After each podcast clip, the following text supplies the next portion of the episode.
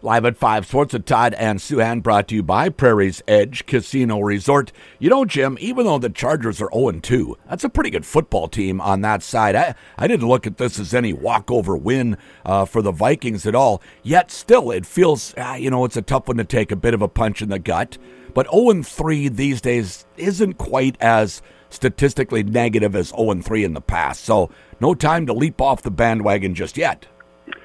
Yeah, and. Uh I wrote my whole column about that today. Mm. Just, the, there's just so much silliness out there. You know, you throw away a season after three games.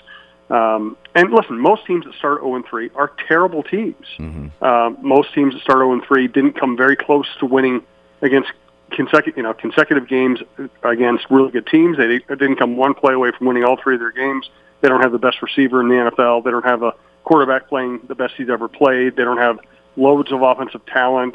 Um, you know, I mean, this is not not the right time to give up. I, I can't guarantee they're going to make the playoffs, but giving up is just uh, it's the, it's the saddest mentality I can think of for a sports fan. You just want to throw away a season after three games. Um, you know, listen, they've they've come so close, and we know what plays have been the swing plays. There's been at least one big swing play in each game, which mm-hmm. a turnover that leads to the other team scoring as being somewhere between a ten and you know, 14 point swing, and they've lost three close games. That's what happens. Uh, yesterday they had a tip pass go for a touchdown for the Chargers. They had a tip pass go for the game, you know, clinching interception for the Chargers.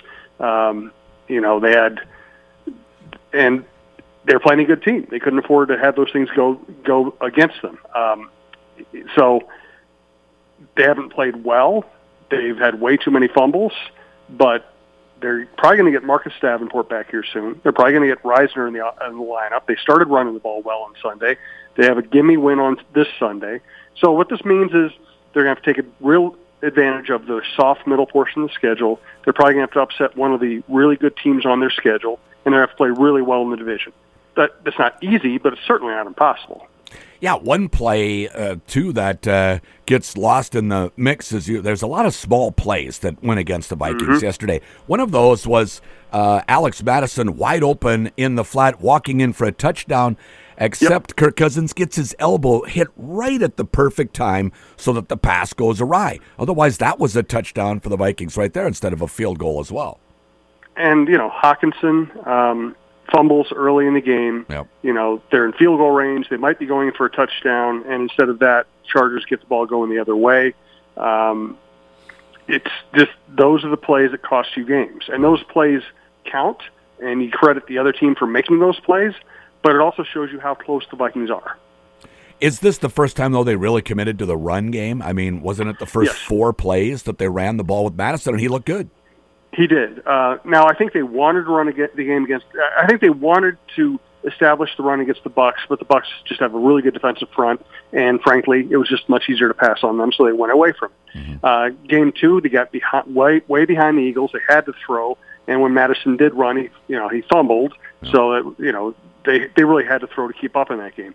This game was very obvious. Hey, we want to get Alexander Mattison going. We want to get the running game going. We want to establish that we can run the ball to keep defenses honest and keep pass rush off Kirk. And it worked to a large extent. They were very efficient in the running game.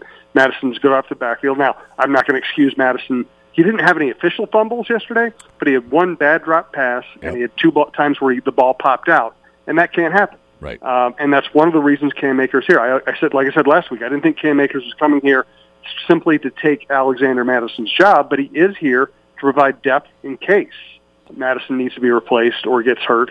And these, they only had two professional running backs on the roster. Now they have three. Yeah. What's what's with all the fumbling? I mean, it's it's I don't know. I don't know it's almost contagious. It seems sometimes, yep. kind of like when a baseball team's in a slump, nobody can hit. It's it, it's kind of it's really inexplicable because this team did not fumble last year, mm-hmm. and their best players are fumbling. Mm-hmm. Mattison uh, maybe Mattison might be trying a little too hard. He's trying for that extra yard, and then he exposes the ball. Um, Jefferson fumbled through the end zone, which was a complete fluke play. Um, you know, Brandon Powell, who's a very sound uh, punt return, he fumbled with a punt return, which shouldn't happen for a veteran who's out there mainly the for ball security. Hockenson, I have no idea. Um, it, yeah, it, it seems like, and that, and again, that's bad. Fumbling is objectively bad, and they are responsible for fumbling but fumbling is not the same thing as having a, something that can't be fixed. You know, you can fix fumbling. At least you should be able to. Yeah, that's right. Uh, so uh, defensively for the Vikings, they give up over 400 yards through the air. Now it's a terrific young quarterback, but 18 catches by one guy. What what did you see? Why why was Keenan Allen open all day long? Uh, they had nobody. I mean, not to oversimplify it, they had nobody to cover him. Yeah. He's a great route runner. He has a great feel. He has a great rapport with Herbert. Herbert has an excellent arm, and every time he got half a step on somebody, the ball is right on his chest. Mm. So his combination of very accurate passes, great receiver, guy knows how to protect the ball with his body, knows how to box out. Uh, and, and listen, one of the reasons that Brian Flores is using a lot of three, four safety sets is they don't have enough good cornerbacks. Mm. And and Murphy, maybe he'll end up having a good year. Right now, the difference between him this year and Patrick Peterson last year is that Patrick Peterson would get beat all game, and then he'd come up with a game-winning play. Murphy's getting beat all game and not coming up with the game-winning play. Yeah, and uh, doing a lot of talking in the backfield too. It worries me that Yep. he's going to wind up getting a 15-yard penalty at some point out of all that. Yeah, uh, he doesn't really have too much. Uh, his reputation isn't bad in that regard, so hopefully he knows Okay. how to talk without getting a penalty. But it just they don't cover well. It's that. And I really think that right now they have one pass rusher. Yeah. And if Danielle Hunter doesn't get home, or if the six-man blitz doesn't get home, they're just very vulnerable back there. And I think that's why they they need Davenport to be healthy and to be a threat. So at least other teams have to to match up with them and and spend blocking assets on them. Yeah. So the Vikings complete a fourth down pass to Hockenson. There's what 37 seconds on the clock. They don't get the next play snapped until 12 seconds. And Cousins said he couldn't hear the play call. Certainly understandable. I, I asked Vikings fans on my podcast to quiet down a little when they're trying to score on the game-winning drive. That's hard to do when you're a fan, of course. Who, who's where? Who's where does most of the the blame fall that it took so long to get that next play off? So I talked to O'Connell and, and Cousins about that. We all did uh, in the press conferences. And so here's what happened: uh, they get that first down. They want to have four shots into the end zone. So their philosophy is instead of lining up just to spike it, why not line up and run a play that you've already called, right? Uh, O'Connell's calling the play, and he said the worst thing that happened was that the headset was going in and out. So if the headset hadn't been working, Cousins just would have taken over. If Ah. the headset had been working perfectly, they would have had quick communication and called the play. It was going in and out, which caused Cousins to stand there and try to get it to work, and O'Connell to keep repeating the play call over and over. And finally, they just went ahead and, and ran that, you know, ran that play. Uh, I really think it's simple.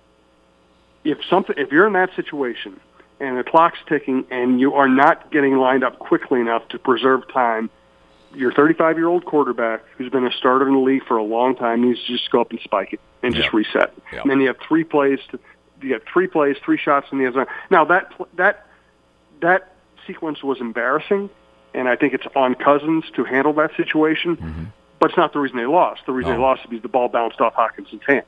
Yep, yep, that's right. Hey, uh, quickly, worst loss: Vikings or Gophers from this weekend? Uh, Gophers. The Vikings lost a close game to a very talented team, one of the most talented teams in the NFL. Uh, the Gophers lost inexplicably to a terrible football team. Um, they had a 21 point lead in the fourth quarter. They were dominating play. They rushed for 250 yards. They did not turn the ball over. They got a 50 yard field goal. They didn't have any play. They didn't have any of those swing plays we're talking about with the Vikings, where okay, Yep. you understand why they lost because that that one play cost them 14 points on the board. They just stopped covering Nebraska, uh, Northwestern receivers for no reason, uh, and Northwestern is not good. They just let Northwestern outplay them for a quarter for no good reason. Yeah, and uh, really hard to understand. It, it's it feels a lot like the Bowling Green loss last year, where they just suddenly disconnected from the game. It's hard to to tell what happens if you have too many of those. You got to look at Fleck a little bit, don't you? That he can't keep his guys involved through a whole game. Yeah, and uh, listen, he had 2019. It was a great year, uh, historic year. Other than that, you know, you can question kind of whether they've achieved what they should have achieved. I thought last year was a disappointing year given the schedule. This year, uh, now you've lost one of the games you needed to win, and you have a tough schedule ahead. and maybe I don't we haven't I don't think we've gotten word on Taylor yet. But Taylor is a wonderful running back, and now he's hurt. Uh, they Fleck does not want to throw the ball, so we don't know whether Athan is good enough to really you know lead this team. Uh, and now the defense looks suspect. So this this is this season is devolving quickly. Jim, thanks so much. Thanks, Todd. Live at 5 Sports at Todd and Souhan, brought to you by Prairie's Edge Casino Resort.